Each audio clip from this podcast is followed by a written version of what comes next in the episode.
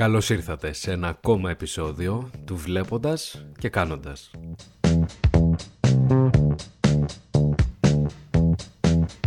Ήταν 26 Φεβρουαρίου του 2020 και είδαμε ξαφνικά στις τηλεοράσεις, στο ίντερνετ γενικά την είδηση ότι βρέθηκε στην Ελλάδα το πρώτο επιβεβαιωμένο κρούσμα του κορονοϊού. Παναγία μου! Παναγία μου! Και ξαφνικά λέμε «Όχ, τι γίνεται τώρα»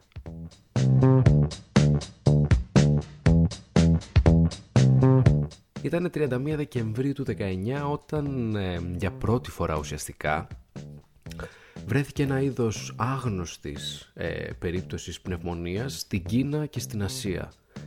Ξεκίνησε να γίνεται ένα πανηγύρι εκεί πέρα και στις 23 Γενάρη της επόμενης χρονιάς, δηλαδή περίπου 3 με 4 εβδομάδες μετά, μπαίνει σε καραντίνα η γνωστή σε όλους Γιουχάν που να μην έμπαινε ποτέ, να μην υπήρχε και ξαφνικά δημιουργείται ένα κύμα άγχους και ανησυχίας το οποίο εξαπλώνεται σιγά σιγά σε όλο τον πλανήτη για το φόβο μιας όπως λέγανε όλοι υποτιθέμενης και υποθετικής πανδημίας. Τι γίνεται λοιπόν, σιγά σιγά ξεκινάει και αγχώνεται όλος ο πλανήτης και εμείς τώρα θυμάμαι ότι το είχαμε ακούσει ας πούμε αλλά πού να ξέραμε τώρα δεν είχαμε δώσει καμία απολύτως σημασία σε κάτι τώρα που είχε βγει στην Κίνα και είχαν πεθάνει τώρα 15 άτομα και και και και, και. λέγαμε εντάξει OK okay, wow δημοσιογραφιλίκια πού να ξέραμε λοιπόν και στις 7 Φελεβάρι από ό,τι έψαξα τώρα δηλαδή λίγο να δω τι έγινε εκεί στην αρχή με ημερομηνίες κλπ στις 7 Φλεβάρι του 2020 ο δόκτωρ Γι, όχι Λι Γιουνλιάνγκ ένας Κινέζος γιατρός ο οποίος ασχολιόταν εκεί πέρα με τα project ε, του ιού προειδοποιεί ότι αν τα κρούσματα ε, ξεκινήσουν να ανεβαίνουν τότε θα βγουν εκτός ελέγχου και θα γίνει της κολάσεως. Παιδιά τους είχε προειδοποιήσει. Τι γίνεται λοιπόν τώρα; Του βγάζει λοιπόν η κινέζικη ας πούμε εκεί πέρα επιτροπή, ε, του κάνει μήνυση και του λέει να ανακαλέσει όλα όσα είπε για διασπορά ψευδών ειδήσεων και τέτοια. Τον έβαλε μέσα. Λίγες μέρες μετά, βδομάδες, κολλάει COVID και πεθαίνει στα 34. Γεια σας και στα τσακίδια θα μπορούσαμε να πούμε ότι ο Big Brother είπε τι νούμερο παπούτσι τσιμιμένου φοράει αυτός, φτιάξε μου ένα και ένα δεύτερο να έχουμε backup και γίνεται τώρα το πανδαιμόνιο στις 23 Φλεβάρι ε, βλέπω στα story του Instagram γιατί έψαξα τα archive ας πούμε αρχεία για να δω τι κάναμε ας πούμε σε εκείνη την περίοδο. Ε, βλέπω ότι έχουν βάσει ένα story το οποίο δείχνει ας πούμε τον Kim Jong-un της ε, Βόρειας Κορέας ε, μια φωτογραφία σε ένα άρθρο και λέει ότι η Βόρειας Κορέα ε, καταπολέμησε το πρώτο κρούσμα ασθενή με COVID-19 με εκτέλεση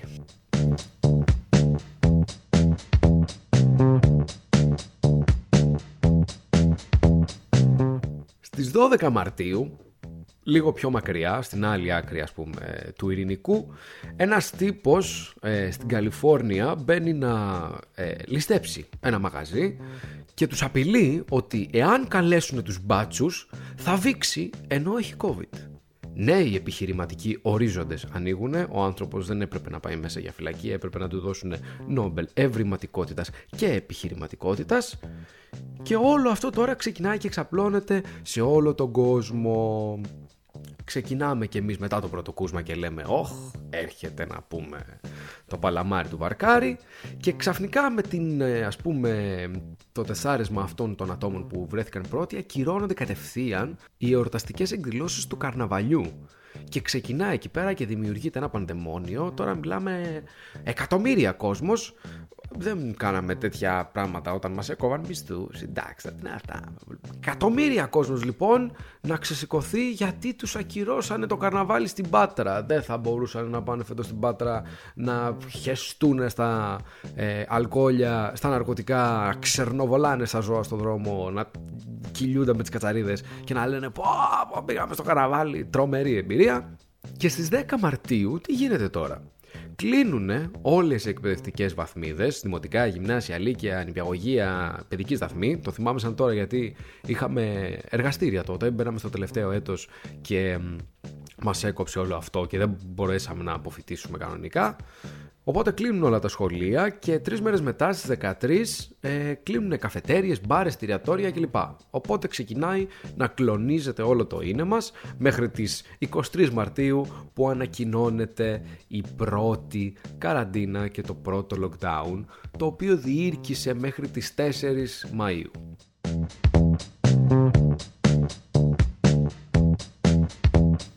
Εκεί άλλαξε ριζικά το είναι μας, ξαφνικά έχουμε χωθεί όλοι σαν τα ποντίκια μες στα σπίτια και έχουν κλείσει τα πάντα.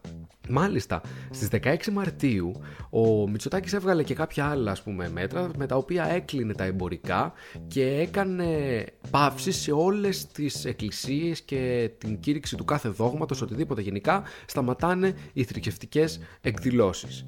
Τρεις μέρες μετά, τέσσερις, βγάζει η Ιερά Σύνοδος, ε, αυτή εκεί πέρα που κάνουν κουμάντο στους παπάδες, ότι μπορούν να τελούνται κάποια μυστήρια υπό ραντεβού και η Κυριακάτικη λειτουργία θα κηρύσσεται ατομικά και κάτι παπαριές μαρίκα μου και δυο μέρες μετά ο Κούλης ανοίγει σοβαρό beef με την εκκλησία και κλείνει και τις εκκλησίες και ανακοινώνει το πρώτο lockdown. Άμα την Παναγία...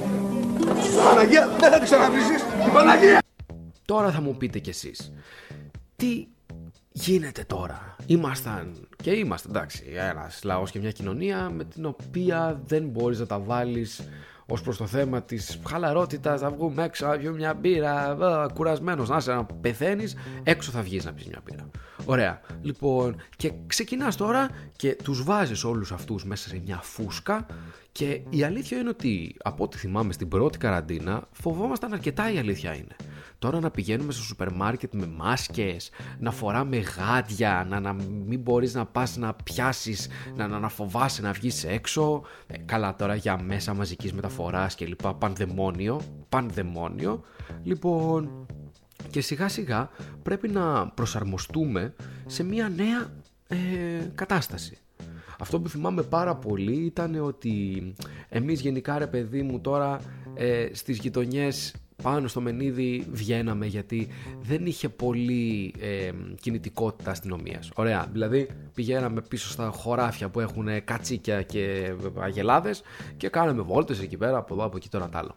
Αυτό που θυμάμαι χαρακτηριστικά είναι ότι επειδή ο πατέρας μου δουλεύει στη λαϊκή, πήγαινα αρκετές φορές και τον βοηθούσα και κυρίως γιατί δεν είχα τίποτα να κάνω και διότι ε, είχε πάρα πολλή δουλειά για εμάς τότε. Διότι εφόσον ήταν ένας νέος ιός και το ένα και το άλλο, λέγανε να πίνετε πολλούς χυμούς, να ε, έχετε σε γρήγορση το ανοσοποιητικό σας σύστημα και διότι πουλάμε πορτοκάλια, ωραία, ε, γινόταν χαμός. Δηλαδή πηγαίναμε στη δουλειά και δεν είχε χρόνο ούτε να πας για ένα γατούριμα. Οπότε αυτό που θυμάμαι χαρακτηριστικά στην αρχή ήταν ε, η όλη φάση με, με το interaction του κόσμου και εμάς. Διότι ερχόντουσαν τώρα πάρα πολύ φυσιολογικά. Δηλαδή φορούσαν τη μάσκα τους, κρατούσαν αποστάσεις, δεν πλησιάζανε πάρα πολύ, ήταν προσεκτικοί με τα χρήματα. Πάρα πολλοί φορούσαν και γάντια. Φυσικά εμείς είχαμε γάντια, μάσκες, συνόπνευμα, ξέρω εγώ, να καθαρίζουμε πολύ συχνά τα χέρια μας κλπ. Γιατί παίζει ρόλο και η ανταλλαγή των χρημάτων. Οπότε υποτίθεται σου έλεγε ε, ότι χρήματα και τέτοια είναι από πολύ υψηλές αιστείες ε, μετάδοσης. Άρα εμείς είχαμε ας πούμε έναν φόβο παραπάνω και τέλος πάντων, ε, οι πρώτες φάσεις ήταν το ότι, ξέρεις, οι γιαγιάδες δεν τα πολύ πιστεύανε τώρα. Και όχι μόνο οι γιαγιάδες επειδή είναι μεγάλοι άνθρωποι, ας πούμε, και πολλοί νέοι, ας πούμε. Ε, οπότε δεν το πιστεύανε και βγαίνανε έξω, ας πούμε, ξέρω, χωρίς μάσκα. Θυμάμαι χαρακτηριστικά μια στιγμή, είμαστε τώρα, ξέρω εγώ, είναι 8-9 η ώρα, έχει ξεκινήσει τη δουλειά και έρχεται μια αφιά με ένα φανελάκι. Τώρα ήταν Νοέμβρης μήνας, έτσι. Μα πού πας, της λέει η μάνα μου το φανελάκι. Άστα της λέει, είχα COVID πριν κάμια εβδομάδα και βγήκα έξω να πάρω λίγο αέρα. Τι έχεις της λέει μάνα μου; Είχε στραγγίξει κάθε ίχνος ε, συναισθήματος μέσα της. Λέει δεν όχι το έχω περάσει παιδί μου λέει. Απλά εντάξει τώρα βγαίνω έξω Μα καλά της λέει με το φανελάκι και χωρίς μάσκα Και δύο εβδομάδες λέει πριν είχες COVID. Δηλαδή πρόσεχε λίγο και εσύ να πούμε λέει Και να κολλήσει κανένα. Εντάξει λέει πολλά εγώ παθαίνω τίποτα της λέει. Δεν υπάρχει πρόβλημα. Λοιπόν είχαμε τέτοια περιστατικά στη λαϊκή Τρομερό ας πούμε σκηνικό που έρχεται ένας μπάρμπας, μιλάμε τώρα αυτός πρέπει να του δώσουν το βραβείο του Έλληνα. Και φοράει τη μάσκα του κανονικά. Και παιδιά τι έχει κάνει, έχει κάνει μια τρύπα στην περιοχή του στόματος, από την οποία βγαίνει ένα τσιγάρο. Ο άνθρωπος έπρεπε να πάει μέσα για Νόμπελ, δεν ξέρω κι εγώ τι. Τώρα, άντε τώρα να το δεις αυτός, δηλαδή, δεν της πουτάνας, ωραία. Τέλος πάντων, οπότε τέτοια πράγματα Ευτυχώς εμένα με κρατούσαν σε εγρήγορση. Σχολές και τέτοια είχαν κλείσει, τα πάντα, οπότε δεν είχε τίποτα να κάνεις. Ε, και μετά τι σου έμενε. Τι σου έμενε, έβγαινες καμιά βόλτα εκεί στη γειτονιά, όπως είπαμε.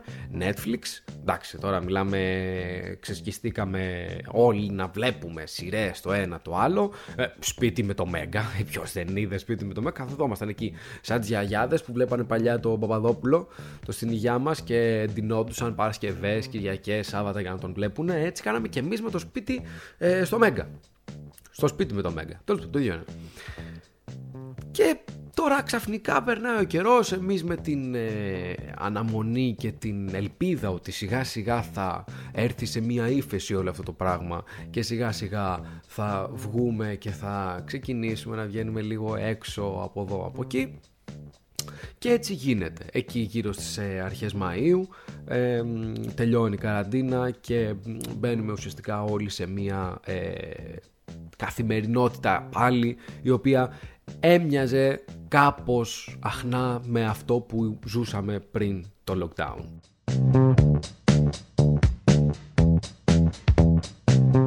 Ουσιαστικά το lockdown τελείωσε εκτός από ε, λόγους ας πούμε υγείας οι οποίοι αμφισβητήθηκαν κιόλας και για λόγους οικονομικούς διότι φτάναμε κοντά στο καλοκαίρι η σεζόν θεωρητικά είχε ήδη ξεκινήσει πρακτικά προφανέστατα δεν είχε ξεκινήσει πουθενά οι ακυρώσεις ήταν ε, ακραίες. Ε, ωστόσο η Ελλάδα είναι μια χώρα που βασίζεται σε ένα πολύ πολύ μεγάλο ποσοστό από τον τουρισμό Οπότε δεν μπορούσε ας πούμε σε εισαγωγικά να έχει κλειστά τα πάντα και να επιβιώσεις σαν κράτος. Και τι κάνεις, σου κλείνει το lockdown. Οπότε ξεκινάμε και όλοι μας μπαίνουμε σε μια καθημερινότητα.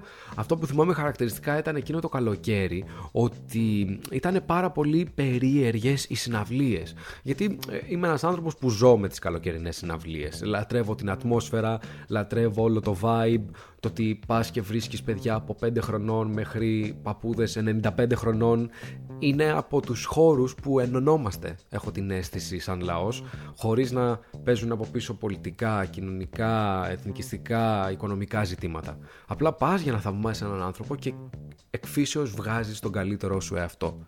Κλείνει η παρένθεση για τις ε, συναυλίες. Ναι, μ' αρέσουν, OK, okay, προχωράμε. Ε, και Θυμάμαι, ήταν εκείνο το καλοκαίρι στο οποίο εγώ έπρεπε να κάνω τη διπλωματική μου, ας πούμε, και είχε αναβληθεί λόγω του, της καραντίνας. Και επειδή έπρεπε να έχω εργασία επέθρου, θα πήγαινα κάτω στο χωριό σε εμάς στην ε, Σπάρτη που είμαστε. Ε, πριν από αυτό όμως, πήγανε δύο άλλοι φίλοι, ε, τέσσερις μάλλον, ε, για την διπλωματική τους που είχε ε, εργασία πεδίου χαρτογράφηση στην Κρήτη. Η μία ήταν η Μαρία, που είχαμε εδώ στο προηγούμενο επεισόδιο, και ο άλλος ο Νίκος. Και δύο άλλους φίλους μας, τους Τζορμπατζάκηδες, το Γιάννη και το Γιώργο. Γιώργο. Πολλά φιλιά στην Κρήτη. Λοιπόν, και έχουμε κατέβει τώρα και μάλιστα έχουν έρθει και δύο-τρεις καθηγητές από τη σχολή ε, εκεί στην περιοχή για να τους δείξουν ε, τα πράγματα πώς έπρεπε να ξεκινήσουν και λοιπά και να τους βοηθήσουν ε, να ε, μπουν σε ένα τέμπο. Και έχουμε περάσει τώρα καταπληκτικά. Είμαστε βουνό. Ε, πάμε τώρα, κάνουμε εμείς εκεί τα δικά μας που μας αρέσουν κιόλας. Και το βράδυ γυρνάγαμε και πηγαίναμε μέσα και τρώγαμε σε ταβέρνες. Αυτό ήτανε. Υπήρχε μια φοβία σε φάση ότι όχ αυτοί είναι ξένοι και ήρθανε και το ένα και το άλλο και το παράλληλο. Αλλά σε γενικές γραμμές Ήταν πάρα πολύ ωραία. Μετά εγώ συνέχισα πήγα στο χωριό όπως σας είπα διότι έπρεπε να κάνω τη δική μου έρευνα και έτσι κάπως σιγά σιγά ξεκινήσαμε και φτάνουμε πάλι στο Σεπτέμβρη. Οπότε τι γίνεται; Ξεκινάει και υπάρχει πάλι μια δυσφορία διότι Ξέρεις τι, γυρίσαμε με τις διακοπές, έχουμε τελειώσει με τη σεζόν, έχει λειτουργήσει όλο το σύστημα όπως μπορούσε να λειτουργήσει μετά από όλο αυτό που έγινε το τελευταίο και τρέχον εξάμεινο. Και σιγά σιγά ξεκινάνε να αυξάνουν και τα κρούσματα γιατί είμαστε πιο πολύ μέσα, υπήρχαν και πάρα πολλές έτσι γνώμες και επιστημονικές και μη επιστημονικές οι οποίες έλεγαν ότι το καλοκαίρι τα κρούσματα ήταν άπειρα, απλά κανένας δεν πήγαινε να κάνει τεστ και οι έλεγχοι δεν ήταν τόσο ε, εκτενείς και συνεχείς διότι, OK, okay, ήσουνα σε περίοδο διακοπών και ξεκινάει όλη αυτή η φούσκα και σκάει εκεί στις αρχές του ε, Οκτώβρη-Νοέμβρη θυμάμαι όπου ουσιαστικά μπήκαμε και πάλι μέσα σε μια νέα καραντίνα το δεύτερο lockdown όπως το είχαν πει τότε. Ε, σίγουρα ε, θυμάστε όλοι τις ε, κλασικές ας πούμε απογευματινές εκπομπές του Τσιόρδα με τον άλλον, πώς το λέγανε, τον, ε, της πολιτικής προστασίας, το Χαρδαλιά. Λοιπόν, καθόμασταν, όλες οι γιαγιάδες είχαν ερωτευτεί το Τσιόρδα και όλες οι μαμάδες τον ε, Χαρδαλιά και είχαμε όλο τώρα πάλι αυτό το καθημερινό interaction που είχε ξεκινήσει και ξανά έβγαινε στην επιφάνεια γιατί ξανά βγαίνανε τα ε, κρούσματα και αυξάνονταν και είχαν αρχίσει και αγχώνονται όλοι. Μπαίνουμε λοιπόν στο δεύτερο lockdown και τι γίνεται τώρα; Δεν ήταν ποτέ ουσιαστικά lockdown αυτό. Είχαν ήδη τεθεί σε ισχύ Φυσικά θυμάστε τα μηνύματα που στέλναμε. Ήταν έξι αριθμοί τώρα, δεν πολύ θυμάμαι. Έπρεπε να τα έχω ψάξει. Που έβγαινε έξω για άσκηση, για γιατρούς, για εργασία, ό,τι να είναι. Εγώ θυμάμαι κιόλας είχα ένα χαρτί δουλειά, το οποίο είχα πει στον πατέρα μου να μου το φτιάξει και καλά ότι είμαι σαν βοηθός και μπορώ να μετακινιέμαι από τις 4 το πρωί μέχρι τις 4 τη νύχτα της άλλης μέρας. Οπότε 24 ώρες το 24ωρο. Λοιπόν, και γενικά δεν υπήρξε ποτέ αυτό το lockdown. Ε, αυτό που θυμάμαι χαρακτηριστικά ήταν ε, ψησίματα, πάρα πολλά ψησίματα, ε, παρτάκια, όχι τεράστια τώρα αυτά τα κορονοπάρτι που τα λέγανε τότε, ντροπή και έσχος. Ε, Εμάς ενοχλείτε τους υπόλοιπους που πρέπει να είμαστε μέσα μαντρωμένοι και εσείς κάνετε πάρτι. Είχαμε πιο χαλαρές συναθρήσεις, εμείς θυμάμαι. Ήταν η περίοδος που είχαμε ξεκινήσει και δέναμε πιο πολύ σαν παρέα και ίσως η καραντίνα μας έβαλε και πιο πολύ μέσα σε αυτό γιατί περάσαμε πάρα πάρα πολύ χρόνο μαζί και αράζαμε, παίζαμε επιτραπέζια, βλέπαμε ταινίες, πράγματα που πριν από όλη αυτή την κατάσταση δεν θα τα κάναμε. Γιατί βγαίναμε έξω, λέγαμε «Ω, τι θα κάτσουμε σπίτι τώρα, 25 χρονών και θα κάτσει σπίτι». Κι όμως, μετά από όλη αυτή την εμπειρία, νομίζω εκτιμήθηκε αρκετά αυτή η περίπτωση της διασκέδασης. Του να βρεθείς μαζί με φίλους και να μην χρειαστεί να βγεις έξω, να ξοδέψεις 50 ευρώ, να πας να ταλαιπωρηθείς ε, ή να περάσεις καλά, εντάξει προφανώς, έτσι δεν είναι ότι βγαίναμε έξω και μόνο κακά γινόντουσαν ε, και να κάτσεις μέσα στο σπίτι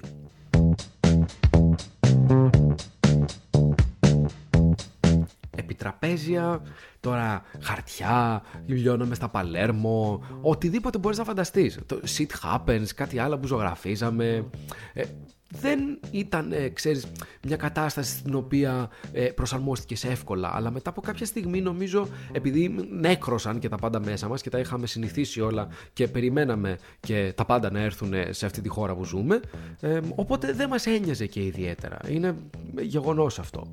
Θυμάμαι χαρακτηριστικά μετά που ε, τελείωσε και το δεύτερο το lockdown ουσιαστικά και γίνεται η Αθήνα Μέτσοβο Δηλαδή από το τόσο χιόνι που έριξε τότε ε, θα έπρεπε να χαίρονται 10 χρόνια. Μαγεία! Κυφορικό στη φύση, αισθάνομαι σαν στο σπίτι μου ένα πράγμα. Λοιπόν, που εμείς κάναμε παιδάκια να δούμε, κάναμε τάμα για να δούμε το χιόνι. Κούλι ευχαριστώ. Μαζεύεται και κανένα χιόνι από κάτω! Άντε! Σε καμία περίπτωση δεν μπορείς να πεις ότι αυτό δεν αύξησε λίγο την συναισθηματική κατάσταση των πολιτών διότι ήμασταν όλοι ε, στα τάρταρα. Δηλαδή ε, πάρα πολλοί ας πούμε ε, ήταν αυτοί οι οποίοι φώναζαν για την επίπτωση που θα είχε το lockdown και όλη αυτή η έγκληση ας πούμε μέσα στο κόμμα ας πούμε περιβάλλον χωρίς να ερχόμαστε σε επαφή με πολλά άτομα.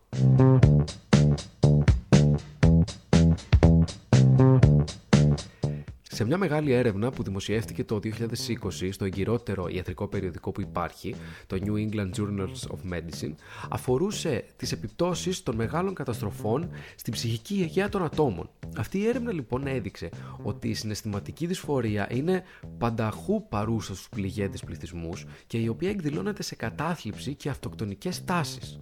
Το ίδιο έδειξε και λίγο μετά η Αμερικανική Ψυχιατρική Εταιρεία, η οποία είπε ότι η πανδημία του COVID επηρέασε σοβαρά την ψυχική υγεία των Αμερικανών, με τους μισούς ενήλικες να αναφέρουν υψηλά επίπεδα άγχους. Οπότε τι γίνεται; Ξεκίνησε όλο αυτό και είχε ένα άλλο αντίκτυπο στο, στην κοινωνία και στο περιβάλλον μας, το οποίο δεν το είχαμε φανταστεί λένε ότι η απότομη αλλαγή του μαθησιακού περιβάλλοντος και οι περιορισμένες κοινωνικές αλληλεπιδράσεις και δραστηριότητες δημιούργησαν μια ασυνήθιστη κατάσταση για τα αναπτυσσόμενα παιδικά μυαλά. Το κλείσιμο των σχολείων και των εκπαιδευτικών ιδρυμάτων, η κοινωνική αποστασιοποίηση και οι διάφοροι περιορισμοί αυξάνουν τον κίνδυνο κακής διατροφής των παιδιών και την έκθεσή τους στην ενδοοικογενειακή βία, ενώ παράλληλα αυξάνεται σημαντικά το στρες και το άγχος. Απ' την άλλη πλευρά, οι ηλικιωμένοι είναι πιο ευάλωτοι και πιο ευαίσθητοι σε προβλήματα ψυχικής υγείας, με αποτέλεσμα να είναι και πιο επιρρεπείς στις λοιμώξεις. Οπότε τι γίνεται τώρα; Ξεκίνησες από μια κατάσταση που ξαφνικά είσαι λίγο ξενερωμένος γιατί έχεις ε, εγκλειστεί; Και αυτό μπορεί να έχει άμεσο αντίκτυπο στην υγεία σου, είτε ψυχολογικά, αλλά είτε και απολύτως σωματικά. Γιατί τα ψυχοσωματικά είναι ένα μεγάλο κομμάτι το οποίο ξεκίνησε να αφορά τον κόσμο μετά τον COVID.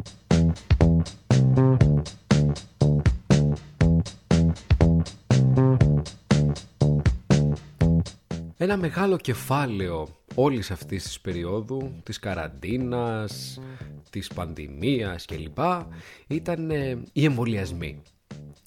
Όλο αυτό το story που υπάρχει πίσω από αυτήν τη λέξη, ε, τεράστιο υλικό για το Λούμπεν, συγκλονιστικές δηλώσεις από άτομα της ελληνικής κοινωνίας, ε, διαδηλώσεις θυμάμαι στο κέντρο της Αθήνας με τύπους να φωνάζουν δεν είναι όλα κρούσματα δεν είναι όλα κρούσματα!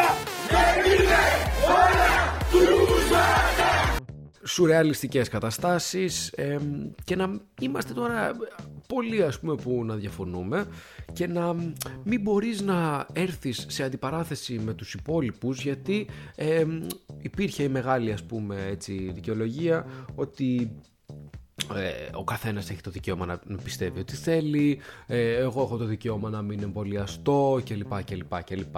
Ε, και ξεκινάς τώρα και λες ότι σίγουρα ο καθένας είναι υπεύθυνος για τις πράξεις του, αλλά σε μια τέτοια κατάσταση ας πούμε έκτακτης ανάγκης δεν μπορείς να ε, αποστασιοποιείσαι και να μην ας πούμε πειθαρχείς με τις γνώμες και τις γνώσεις των ειδικών. Γιατί σε τέτοιες καταστάσεις αυτό που κάνει κατά κόρον η ελληνική κοινωνία και ε, κατ' επέκταση όλη η κοινωνία της γης είναι να κάνει τον ε, σχετικό και τον γνώστη επί παντός επιστητού. Ε, γεμίσαμε γιατρούς, γεμίσαμε λοιμοξιολόγους, ε, εμβόλια με τσιπάκια, όπως υπάρχει τώρα και το νέο με τις ταυτότητες, αλλού παπά Ευαγγέλιο. Ε, εγώ δεν βάζω καρκίνους στο σώμα μου και διαφωνώ και το ένα και το άλλο και το παράλληλο. Ε, όλο αυτό τώρα έφερε μια τρομερή ανατάραξη στην κοινωνία και βγήκαν συναισθήματα στην επιφάνεια τα οποία δεν ήξερες ότι θα μπορούσες να τα έχεις για τον άλλον.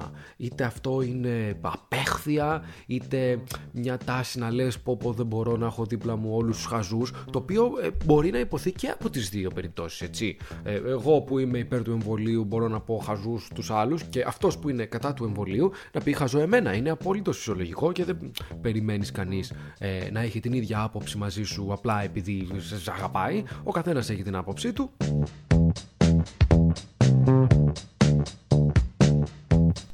Και ο καθένας αντίστοιχα είναι και υπεύθυνος των πράξεών του. Θέλω να πω, ε, όταν κάποιος ήταν ε, κατά του εμβολίου, ε, αυτό θα έπρεπε να έχει και κάποιο αντίκτυπο αντίστοιχα, εάν θα κολούσε, θα νοσούσε και θα έπρεπε να νοσηλευτεί και να πάρει τη θέση κάποιου άλλου, ο οποίος έχει κάνει το εμβόλιο. Σε αυτή την περίπτωση υπήρχαν πολλοί οι οποίοι λέγανε ότι ξέρεις τι, δεν θέλεις να εμβολιαστείς, να υπογράψεις μια υπεύθυνη δήλωση ότι εφόσον δεν πιστεύεις στον ιό ή δεν πιστεύεις για το effect που μπορεί να έχει πάνω σου, ότι εάν ε, ομιγέννητο χρειαστεί να νοσηλευτείς σε κάποια μονάδα εντατικής θεραπείας, τότε δεν θα νοσηλευτείς και θα πάρει τη θέση σου κάποιος άλλος ο οποίος έχει κάνει το εμβόλιο και ένιωθε περισσότερο φοβισμένος για όλο αυτό που υπάρχει. Γενικά αυτό έβγαλε πολλά πράγματα ας πούμε, που κρύβαμε μέσα μας ε, στην επιφάνεια. Είδαμε σίγουρα το μπουρδέλο, μπουρδέλο, μπουρδέλο κράτος που ζούμε. Ε, πεθαίνανε άτομα σε διβάνια και σε διαδρόμους νοσοκομείων. Εγώ ξέρω άτομα τα οποία ε, έχουν πεθάνει συγγενείς τους επειδή ποτέ δεν βρήκαν κρεβάτι ή μεθ για να τους ε, περιθάλψουν και να έχουν μια πιο ιδιαίτερη φροντίδα. Και αντίστοιχα μέσα σε όλα αυτά και μέσα σε όλο το φάσμα της πανδημίας έγινε και αυτό το οποίο έχει κριθεί πάρα πολύ και από όλους τους Αθηναίους αλλά και γενικά από τους πολίτες της ε, Ελλάδας γενικά ο μεγάλος περίπατος, όλη αυτή η ανάπλαση η οποία ξεκίνησε και πήγε, πήγε να γίνει στην Πανεπιστημίου η οποία δεν είχε πραγματικά κανέναν λόγο. Έτσι, η Πανεπιστημίου από τη μία και από την άλλη μεριά είχε 15 μέτρα πεζοδρόμιο.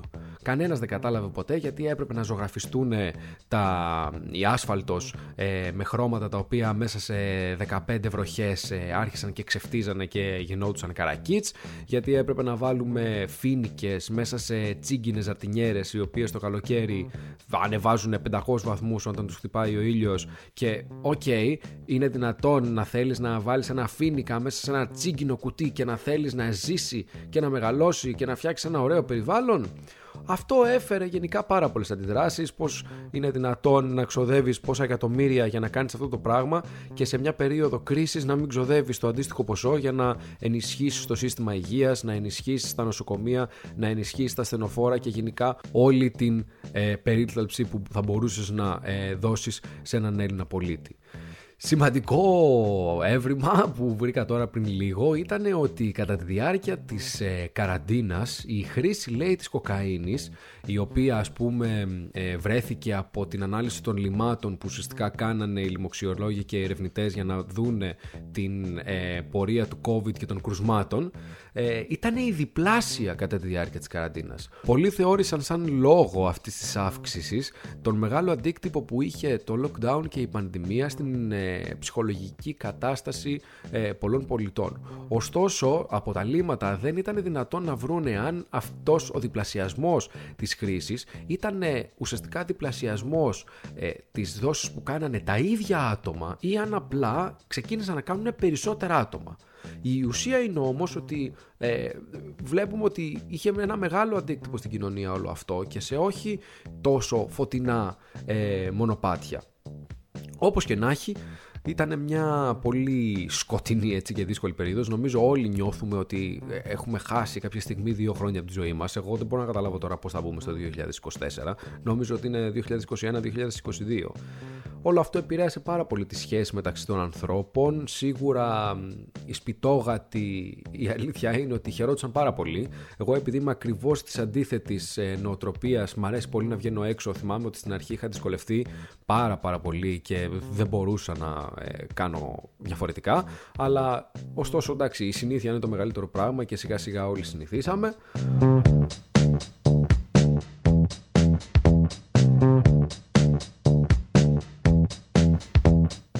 Σημαντικό είναι ότι βρισκόμαστε σε μια περίοδο που μπορούμε να πούμε ότι αυτό ανήκει στο σκοτεινό παρελθόν. Η αλήθεια είναι ότι σίγουρα θα το ε, εξηγούμε αυτό και θα το διηγούμαστε στα παιδιά μας σε κάποια χρόνια, στα εγγόνια μας και θα λέμε ότι επιβιώσαμε πανδημίες και όλα τα δεινά που θα μπορούσαν να έχουν έρθει πάνω στον πλανήτη. Είναι 30 Νοεμβρίου, έξω έχει αυτή τη στιγμή γύρω στους 1 ε, με 2 βαθμούς. Ναι, τόσο ζέστη έχει. Ε, πριν λίγο γύρισα από δουλειά και δουλεύω και αύριο. Δεν είμαι μόνος μου. Πες ένα γεια στο λαό. Πες ένα γεια. Φόβασε. Κανονικά. Χαιρετώ τον κόσμο του βλέποντας και κάνοντας. Μελλοντικός καλεσμένος. Θα σας. Ε... ε, ναι, μελλοντικό. Σχολιάσουμε μαζί το, τον Πετρούσεφ στον Ολυμπιακό. Τον Πετρούσεφ στον Ολυμπιακό. Παίζει και σε λίγο και Ολυμπιακός μάλιστα. Εν πάση περιπτώσει, ε, αυτό ήταν ε, το τέταρτο επεισόδιο του Βλέποντας και Κάνοντας. Ραντεβού για την επόμενη εβδομάδα με ένα πολύ πολύ πιο ενδιαφέρον επεισόδιο. Καλή συνέχεια.